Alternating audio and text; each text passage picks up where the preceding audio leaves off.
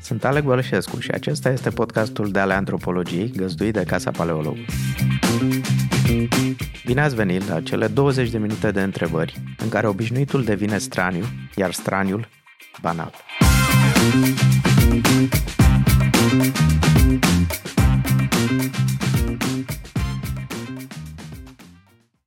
Bună ziua și bine ați venit la Dale Antropologiei. Astăzi îmi face mare plăcere să l-am ca interlocutor pe Sorin Cucerai, om și publicist, așa mi-a spus.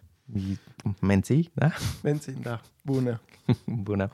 Și bine ai venit. Și uh, ideea în care l-am invitat, ideea pentru care te-am invitat, Sorin, este să discutăm despre ceea ce îți place ție cel mai mult să scrii și anume despre uh, formele și metamorfozele democrației.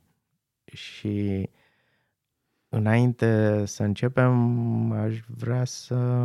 Adică, nu, asta ar fi începutul, de fapt. Este democrația pe care o trăim astăzi, aceeași cu democrația antică, la care face referință. Cu uh, democrația antică, în mod cert, nu. Uh-huh. Democrația antică funcționa altfel. Păstrând proporțiile cam cum funcționează, ce anume funcționează în zona Golfului Persic. Da, adică în orașele stat grecești aveai o masă de sclavi fără niciun fel de drepturi și o minoritate de cetățeni. Democrația era doar pentru ei. În al doilea rând, ă, democrația respectivă funcționa diferit în sensul că nu aveau alegeri. Ă, ei considerau că alegerile ar aduce în față pe cei mai buni, cei mai potriviți, deci un fel de aristocrație, iar ei se considerau democrați, nu, nu aristocrați. Uh, și atunci aveau faimosul sistem de dat cu zarul, de loterie, de selectare arbitrară a cetățenilor în anumite funcții publice, nu în toate funcțiile publice. Deci e complet diferit de ce înțelegem noi astăzi prin democrație. Uh-huh. Și când ai plasat tu, să spun așa, rădăcinile, începuturile democrației moderne, na, că am zis modern, și cum, a, cum, cum se schimbă ea acum? Începuturile vin evident din iluminism, atunci începe să fie gândit, uh, gândită posibilitatea uh, unui sistem care să funcționeze profund egalitar, în sensul în care nu mai există privilegii, ranguri și așa mai departe. Toți cetățenii sunt considerați egali din punct de vedere politic și toți fac parte uh, cu drepturi egale din corpul politic al națiunii. Lucru părea la vremea respectivă revoluționar în sensul că, evident, pe toată perioada și a antichității și a evului mediu s-a discutat despre democrație, nu era o noutate, însă era privită din perspectivă aristotelică drept un regim politic extrem de instabil, democrația. Și atunci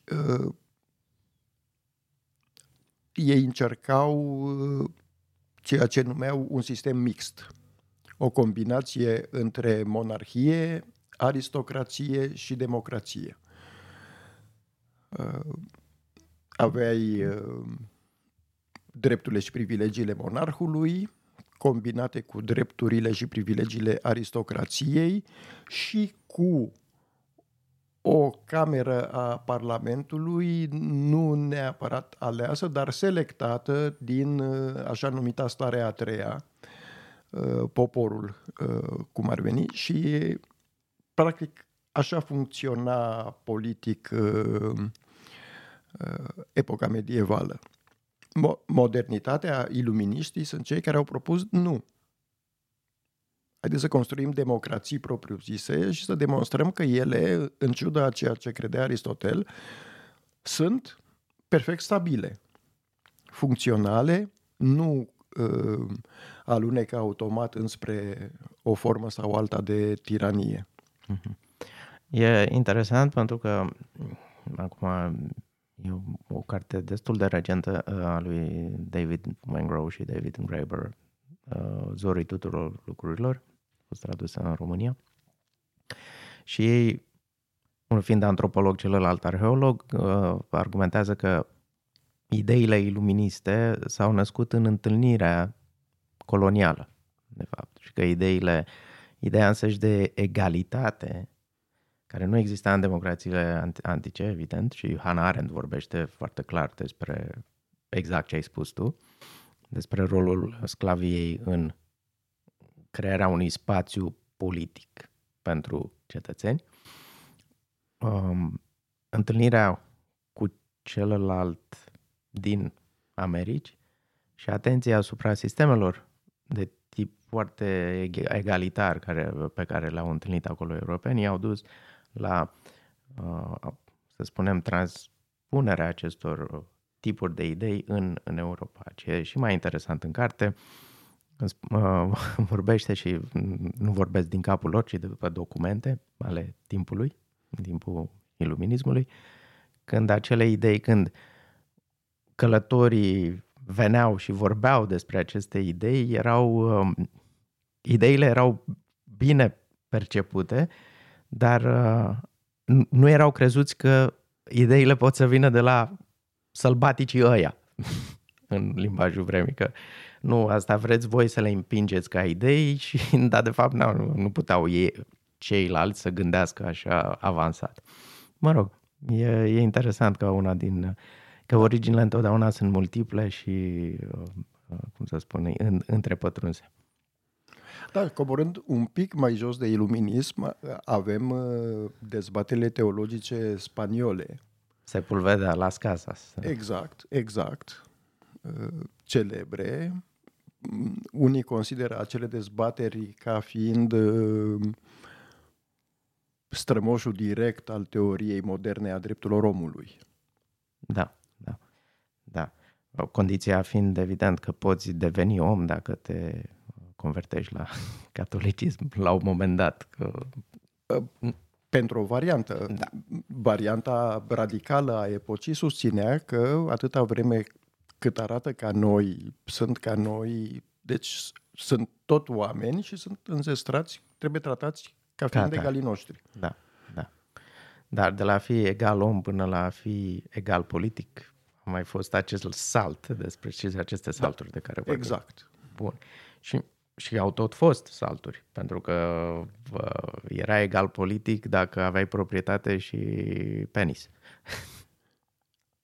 Inițial. Da. Da. Primul val propriu-zis de democrație este de democratizare în sensul așa cum o știm noi astăzi, vine imediat după primul război mondial pentru că atunci se universalizează uh, în foarte multe state dreptul de vot. Și dreptul Pe... la oficiu politic, nu la... Dreptul de vot și dreptul de a fi ales, uh-huh. da.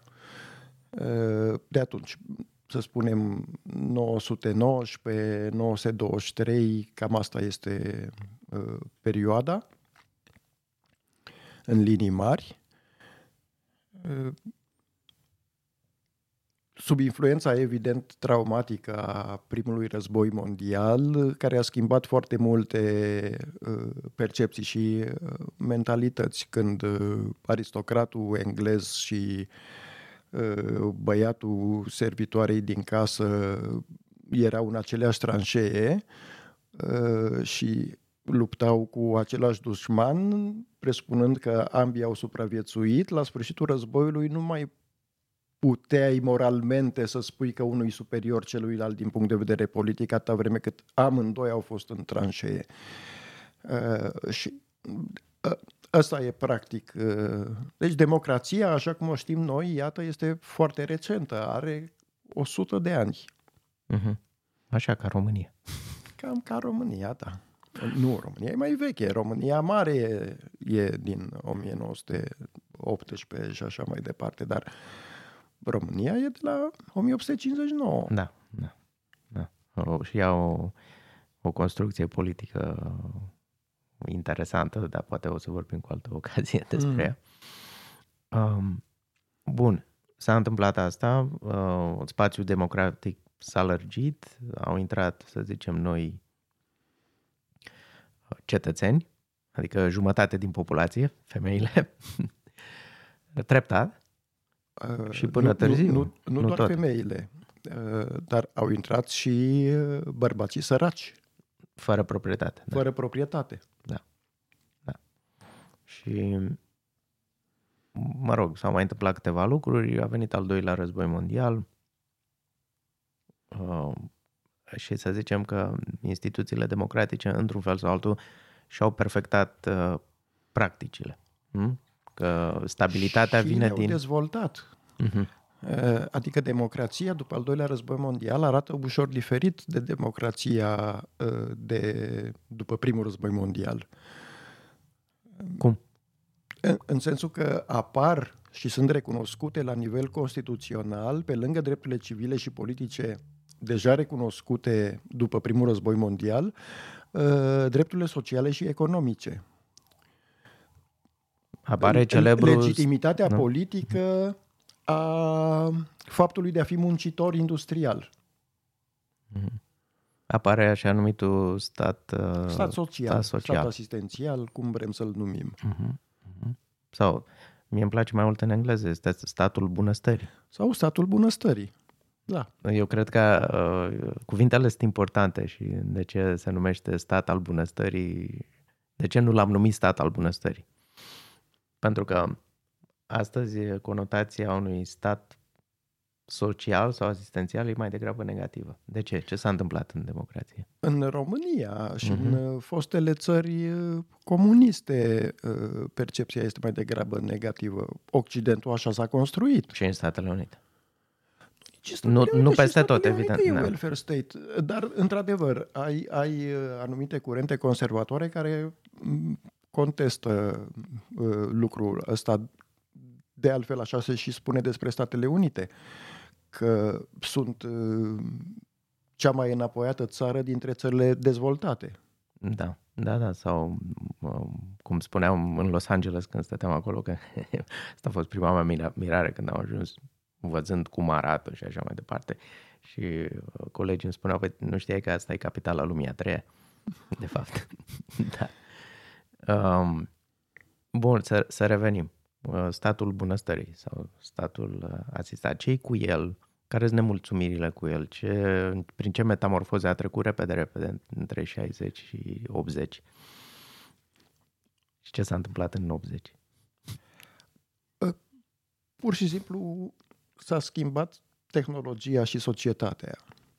Practic, din anii 70, lăsând la o parte șocuri petroliere și așa mai departe, tehnologia face deja posibilă, îți apare calculatorul în forma măgăoaielor ălora, dar deja l aveai din, de la jumatea anilor 60, care îți permite forme incipiente de automatizare și așa mai departe,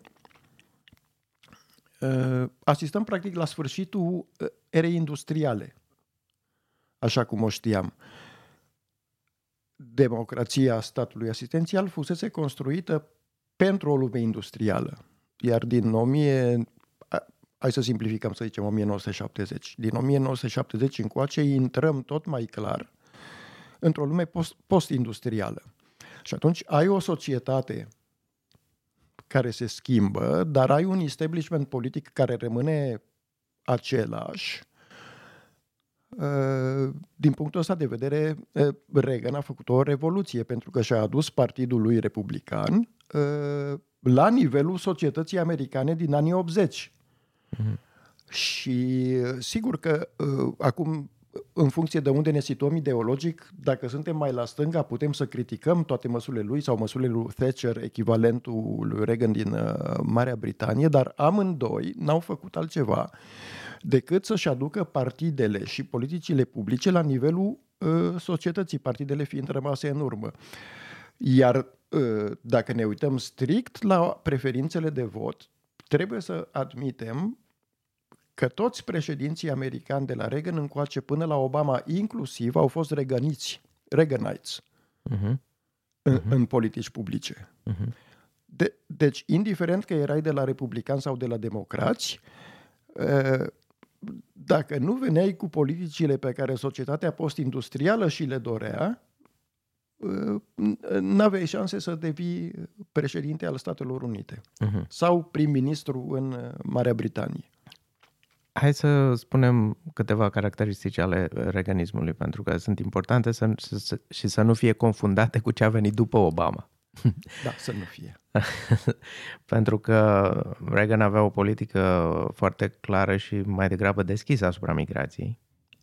Asupra migrației, uh, globalizarea, uh, cel mai recent val al globalizării atunci începe, în anii 80, se deschid granițele comerciale între state cât de mult uh, uh, posibil și uh, practic ai tranziția, să spunem, de la capitalismul industrial, care se bătuse cu socialismul industrial uh, pe toată perioada războiului rece, îți, îți, îți apare capitalismul serviciilor. Uh-huh. Ai migrație masivă a forței de muncă dinspre industrie spre servicii. Uh, serviciile presupun mult mai multă Uh, flexibilitate, uh, mai puțină disciplină industrială, un alt tip de organizare, mai degrabă spre rețea decât spre ierarhie. Deci ai societăți mai fluide decât societatea industrială și semnificativ mai puțin autoritare. Trebuie să admitem că atât capitalismul industrial cât și socialismul industrial au fost uh, regimuri autoritare.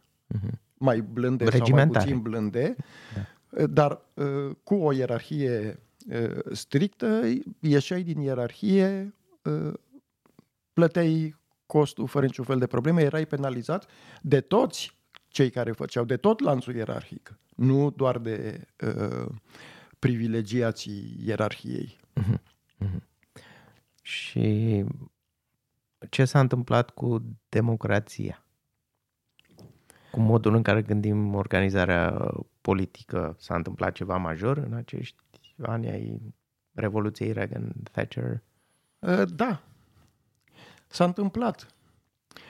Uh, sunt uh, democrația post-industrială aduce cu ea germenii unei noi generații de drepturi, uh-huh. după ce ți-ai bifat drepturile civile și politice,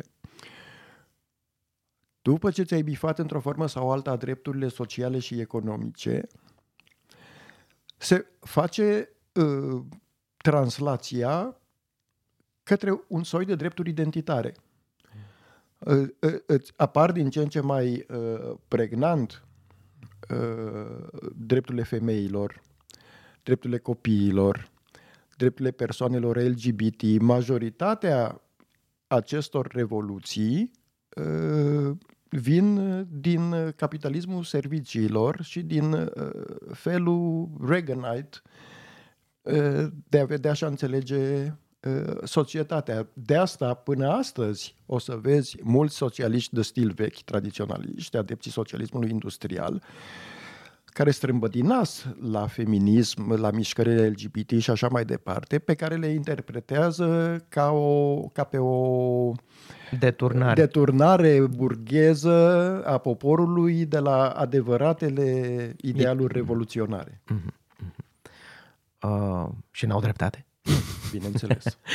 Evident, glumesc. Uh, dar, uh, bine, există cealaltă întrebare odată noile drepturi câștigate, este posibil să le pierzi pe cele câștigate anterior? Uh, avem o discuție aici pe drepturile sociale. Uh, mai degrabă în Statele Unite decât în Europa continentală și în, chiar în Marea Britanie, da, să spunem Europa de vest, în linii foarte mari. Europa care n-a fost niciodată comunistă, în sensul ăsta uh-huh. o luăm unde nu drepturile uh, sociale și economice nu s-au uh, uh, pierdut. Apar alte uh, povești acolo. Uh, sau pierdut, în schimb, destul de mult în Statele Unite și se vede pe statistici, pe serii de date, uh, pentru că e mult mai ușor de unionizat, de sindicalizat industria decât serviciile. Și atunci aveai sindicate puternice care să negocieze cu patronatele și cu guvernul un anumit standard de salarizare pentru salariați, pe când în servicii e mult mai greu să ai tipul ăsta de dialog, pentru că serviciile sunt mult mai greu de organizat. Nu mai ai armata da, și e fluiditatea despre care vorbeai, exact. flexibilitatea și așa mai departe, care evident are avantaje și dezavantaje. Da. Uh, și care este criticată din zona uh, uh, socialismului clasic, să spun așa, este criticată tocmai prin faptul da, acesta al pierderii stabilității, al pierderii bunăstării, ar putea spune al, al plasei de Precaritate. siguranțe uh-huh. sociale pe care o aveau muncitorii industriali. Uh-huh. Uh-huh. Și o aveau cu certitudine. Uh, lucrătorii din ser- plasa de siguranță a lucrătorului din servicii este într-adevăr mult mai precară uh-huh. prin comparație. Însă de, democ- spațiul democratic uh, uh, este sau pare mai inclusiv pentru că există o proliferare și o acceptare a identităților multiple. Da. Ca să zic așa. A diversității. A diversității, da, care nici măcar nu era pusă, nu era concepută. Nu, nu, nu. E, da. erau uh, societățile industriale, fie uh, democratice și capitaliste, fie autoritare și capitaliste, fie autoritare și socialiste, uh, erau uh, monocrome. Da, da, da. Erau to- to- toată lumea era gri, nu numai da. comunismul. Da. da. da. uh, bun. Ce s-a întâmplat? Ce, ce se întâmplă după Obama? După Obama se întâmplă ce s-a întâmplat și până acum. Lumea se schimbă.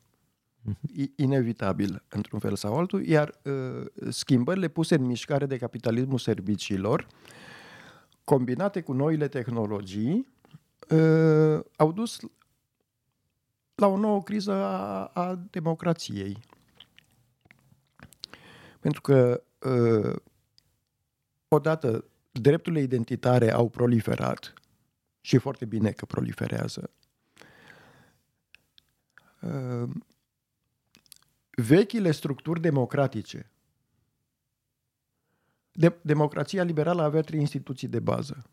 Universitatea, Parlamentul și presa. Și justiția.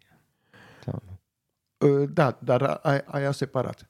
Pentru fondul liberal al lucrurilor, aveai universitatea care îți dădea uh, consensul politic la nivel intelectual, aveai parlamentul în care dezbăteai consensul ăsta Uh, și dădeai o formă practică de politici publice și așa mai departe și aveai presa din care aflai care e consensul tu ca simplu cetățean și încercai să te integrezi și tu în consensul uh, respectiv. Toate cele trei instituții uh, fundamentale ale democrației liberale standard sunt astăzi în criză. Uh, universitatea și-a pierdut uh, statutul privilegiat de uh, loc al cunoașterii, cunoașterea și dezbaterea critică. Uh, și a pierdut și autoritatea morală chiar. În Inclusiv, multe, se poate da, în multe, și pentru multe zone da, sociale. Se, da. se, se poate argumenta și în sensul ăsta, clar. Uh, presa din momentul în care a apărut internetul și s-a digitaliz- s-au digitalizat cuvântul, sunetul și imaginea, este într-o criză perpetuă. Iar de când au apărut și rețelele sociale, criza s-a adâncit, pentru că uh, de acum oricine, oricare dintre noi își poate spune punctul de vedere, viziunea asupra lumii și așa mai departe în, în, în mod liber. Ceea ce nu e rău în sine, ceea ce nu, e interesant nu, nu e absolut deloc rău. Ceea ce e interesant, ce acum ar deveni mecluhianiști, adică uh, forma în care acest lucru e spus îi dă deja o aură de autoritate și de legitimare. Uh, da, se poate, mhm. dar uh, ce constatăm este sfârșitul ideii naționale. Mhm. Adică națiunea care dădea corpul politic acum se fragmentează. Nu mai avem națiune propriu-zisă. Formal avem, sigur uh-huh. că da. Uh, dar avem mai degrabă triburi fluide. Și fiecare e în tribul lui, migrează dintr-un trib în altul, inventează alt trib. Uh, triburile apar și dispar, suntem într-o lume de bubbles. Uh-huh. Uh, de, de, de, e, de baloane de săpun, nu de bubbles ca Babilon, ca turnul Babilonului. Exact. Sau poate și ca... ca baloane de, de, uh, la baloane de săpun, evident, mă refeream. Um, tehnologia a făcut posibil uh, lucrul ăsta.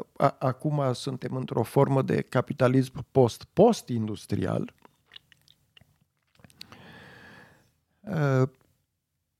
nu mai ai cum să o dai înapoi. Da, da, pentru că e automatizarea a orice lucru, inclusiv automatizarea inegalității, ca să zic așa. Uh, d- dacă te uiți uh, la discursul politic în situația de acum, care e o situație de criză, repet, uh, discursul politic este fundamental nostalgic. Ai o nostalgie a stângii după perioada industrială în care muncitorul era rege și avea drepturi și uh, așa mai departe. Ai o nostalgie a dreptei antiliberale uh, a anilor 40-50 uh, cu familia tradițională în care bărbatul era the breadwinner, femeia stătea cu mintea acasă și croșeta și spăla podeaua și așa mai departe. Uh, to- to- toată lumea... Care, fiecare din aceste două discursuri e o reacție, într-un fel sau altul, la, la ce s-a întâmplat Reagan și Post, de fapt. Da. Uh, și ai discursul, să-i spunem, uh, establishmentului, care e singurul nenostalgic, care spune, uh, da, dar e și cel mai plicticos dintre toate din, din, din motivul ăsta, care spune, ok, nici noi nu știm cum arată viitorul, nici voi nu știți că de-aia vă uitați numai spre trecut.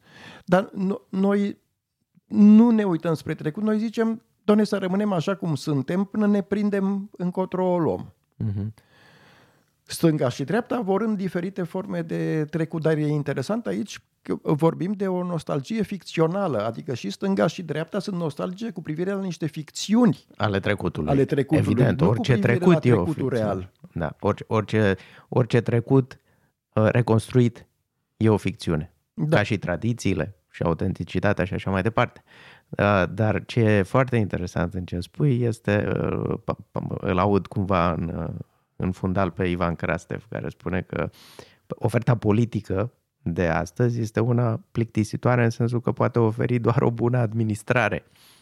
O bună administrare da. a unei bunăstări care vine din automatizare.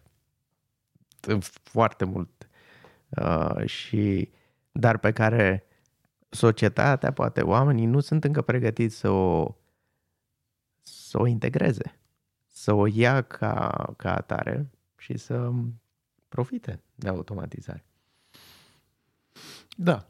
E, e pentru că fie din stânga nostalgică, fie din dreapta nostalgică, se cade înapoi în uh, pe discursurile cad într-un fel sau altul, în perspectiva mea, înapoi în, în necesitatea muncii. Exact. Într-adevăr, e foarte bună observație, mulțumesc pentru ea, e foarte interesantă. În condițiile în care, dacă te uiți pe World Value Survey, de exemplu, constați că în, trăim deja în, într-o, în, în multe locuri din lume într-o societate postmaterialistă, în care munca nu mai este percepută ca valoare socială fundamentală. Nu că munca n-ar fi importantă, dar nu mai e privită ca valoare socială fundamentală. Aveam un consens de la extrema stângă la extrema dreaptă în perioada industrială, cu munca e baza despre importanța fundamentală a muncii. Îți vorbeau și comuniștii, și naziștii, uh, și socialdemocrații, și liberalii, și conservatorii. Toți aveau discursul cu importanța fundamentală a muncii. Societatea între timp s-a schimbat. Uh, adică s-a, tehnologic s-a schimbat, economic s-a schimbat, posibilitatea... economic da. și cultural. Da și obsolența muncii este posibilă, ca să zic așa. Începe să devină, încă nu e posibilă, da. dar începem să o întrezărim oarecum. Și ne sperie tare. Pe unii, pe, unii. pe alții nu. pe mine nu, da. dar, uh, dar, dar, și aici ajungem la perioada post-Obama, am putea spune că acest reviriment al extremelor și agățarea de o identitate națională sau de alte tipuri de identități dure vine din, din o frică a hăului care s-ar deschide dacă n-am mai muncit? E posibil. Doar ce vreau să observ aici este că și dreapta conservatoare și stânga conservatorie, i-aș spune progresistă, dar e conservatoare când te uiți cu atenție la ea, uh-huh. operează deja în această lume a uh, dreptului, dreptului la diferență identitară. Pentru că ce face dreapta conservatoare sau stânga este exact ce face, să spunem, uh, mișcarea LGBT. Își cere dreptul ca propria ei uh, identitate să fie la rândul ei recunoscută, să fie și ea recunoscută. Da, da, da, în concertul identității și al diversității. Acum pf, am mai putea discuta despre uh, despre uh, expresiile extreme în care unele identități cer uh, dispariția celorlalte. Da, asta se întâmplă uh, în, în, în perioada recentă post-Obama, de la Brexit încoace, uh, așa numitul război cultural. Uh, dar eu cred că e o fază trecătoare. Se, se întâmplă de ce? Pentru că, uite, sensul întrebărilor s-a schimbat. Sensul întrebărilor sociologice. Uh, În sociologia politică, ei au o întrebare standard pe care o adresează publicului dacă vocea dumneavoastră contează. Ca să vadă cât de bine se consideră reprezentați cetățenii de establishmentul politic. Când au sensul întrebării s-a schimbat când auzeai întrebarea asta, să spunem, în, în perioada industrială, Uh, în capul tău ca receptor al întrebării uh, îți, uh, o, o traduceai în felul următor. Fac parte din mainstream, din marea majoritate, indiferent că e de, de la stânga la dreapta, din marea majoritate a publicului sau nu? Că aveai o majoritate uh, uriașă și niște grupulețe fringi. Acum, în perioada uh, noi generații de drepturi identitare, când ți se pune întrebarea asta, uh, tu ți-o traduci felul în care văd eu lumea e acceptat ca valid, ca având valoare egală și ca legitim în, în raport cu toate celelalte feluri de a vedea lumea ale celorlalți din jurul meu? Mm-hmm. Da, da, are, are total sens. Adică eu ca piesă din acest mozaic sunt la fel de, de clară în tot mozaicul ăsta ga- exact. gaudian. Care... Deci, deci nu, nu mai ai o presiune de integrare în mainstream, ci o presiune de vizibilitate. Și o presiune de uh, vizibilitate a diferenței. Uh-huh, uh-huh. Fiecare diferență vrea să fie văzută, acceptată și tolerată, inclusiv diferența numită uh, conservatorism. Da, da. Dar de aici, și aici e o întrebare fundamentală pentru mine antropologică, de aici și până a percepe lumea ca un joc cu zoomă zero în care dacă identitatea ta e văzută, alta trebuie să dispară. da, mă întorc. Uh, uh, de, democrația va trebui reinventată ca să țină cont, încă o dată, uh, de faptul că societatea s-a schimbat și s-a schimbat semnificativ, deci îi trebuie alte instituții decât cele pe care le avea la dispoziție. Instituțiile clasice ale democrației de tip liberal, în mod evident, nu sunt capabile să rezolve problema. Și atunci, pe de o parte, îți trebuie uh, să construiești, să imaginezi în primul rând și pe urmă să construiești uh, instrumente ale democrației uh, deliberative.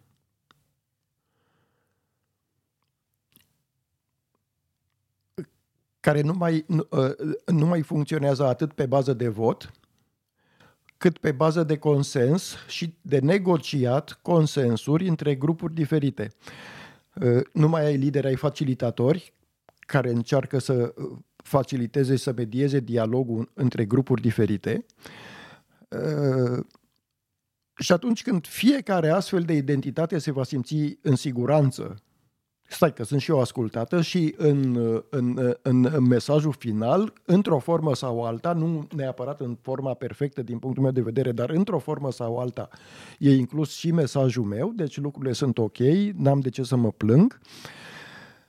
Uh, dispare uh, această furie și teamă reciprocă. Mhm. Păi unii ar spune, domne, dar așa nu mai ajungem să facem nimic, tot timpul stăm de vorbă. Păi, n-au scos să facă roboții și noi o să avem foarte mult timp de stat de vorbă? Glumesc, evident. Um, e, e, îți mulțumesc mult pentru această istorie a, a democrației. Acum, ca așa spre final, aș vrea să te întreb în estul Europei și în România, unde suntem noi în toate arderea etapelor și... Suntem cam în toate etapele uh, simultan. Uh, pe de o parte, deși uh, obiectiv realist, uh, România este deja de câteva decenii o, o societate post-industrială, uh, constatăm mai ales în ultima vreme o nostalgie paradoxală a dreptei, nu a stângii, față de societatea industrială ceaușistă unde ne e industria. Avem, bine mersi, industrii funcționale, doar ca alte industrii decât uh, cele de dinainte. Deci suntem niște post-industriali nostalgici, suntem în același timp, avem niște încă elemente de premodernitate uh, combinate cu elemente de postmodernitate pe anumite zone urbane. Ehm, avem încă suficientă sărăcie, deci valori de tip materialist combinate cu valori postmaterialiste foarte interesante. Deja, deci sunt, suntem un melanj uh, extrem de fascinant. Uh-huh. Dar din punct de vedere al instituțiilor democratice e un pic uh, complicat, nu? Să încerci să construiești niște instituții democratice, să zicem, pe tipul uh, vechiului regim industrial, în momentul în care peste tot, de fapt, aceste instituții sunt puse sub semnul întrebării și re, reorganizate altfel. Da, așa, și cred așa că asta, asta, asta dă naștere și discursurilor astea de tip anti-european, anti-Bruxelles. Și antipolitic. Și antipolitic, da. Uh, va trebui să continuăm uh, discuția despre antipolitic, antiștiințific, anti-intelectual cu altă ocazie. Cu drag. Înainte de a-ți spune la revedere, însă ai avea două, trei cărți pe care le-ai recomanda ascultătorilor noștri și care au fost importante sau sunt importante pentru tine. Uite, îți dau două și ceva. Uh ca să zăpăcim complet uh, ascultătorul și uh, îți dau întâi Hayek, Drumul către servitute, care a fost pentru mine, că așa ai întrebat, pentru mine a fost o carte foarte importantă. Îți dau pe de altă parte absolut orice roman alegi tu sau nuvelă și așa mai departe de Panaiti Strati. Mm-hmm. Ți-am zis, să-i confuzăm. Mm-hmm. Deci băgăm Istrati și Hayek. Îți dai seama. Și ce să mai băgăm? Ia să vedem. Îmi pare tare rău că nu țin minte autorul. Mereu uit. Este un est german. Minunat. Uh, nu știu dacă ai auzit. De... Cartea se cheamă Relatare despre regele David. O recomand cu enormă căldură. Nu se mai găsește în librării, din păcate. Sper să se reediteze. Uh, îmi cer scuze că nu mai uh, țin minte numele autorului, dar reține asta, relatare despre regele David. O vom găsi pe Neo Neocortex, uh, adică pe computer. Să sperăm că da. Bun, mulțumesc foarte mult, Sorin, pentru prezența ta și... Mulțumesc și eu. Abia aștept să mai conversăm. Cu mare plăcere. Asta e tot pentru astăzi. Mulțumesc Casei Paleologu pentru găzduire și echipei de aici pentru producție. Ne găsiți ca de obicei pe paleologu.com. Dacă doriți să aprofundați filozofia sau antropologia, pe site găsiți oferte de cursuri variate și incitante. Dacă aveți teme care vă preocupă și ați dori să fie dezbătute antropologic sau doriți să sugerați invitați, contactați-ne la antropologia.paleologu.com cu mențiunea Dale Antropologiei. Vă mulțumesc! thank you We'll be right back.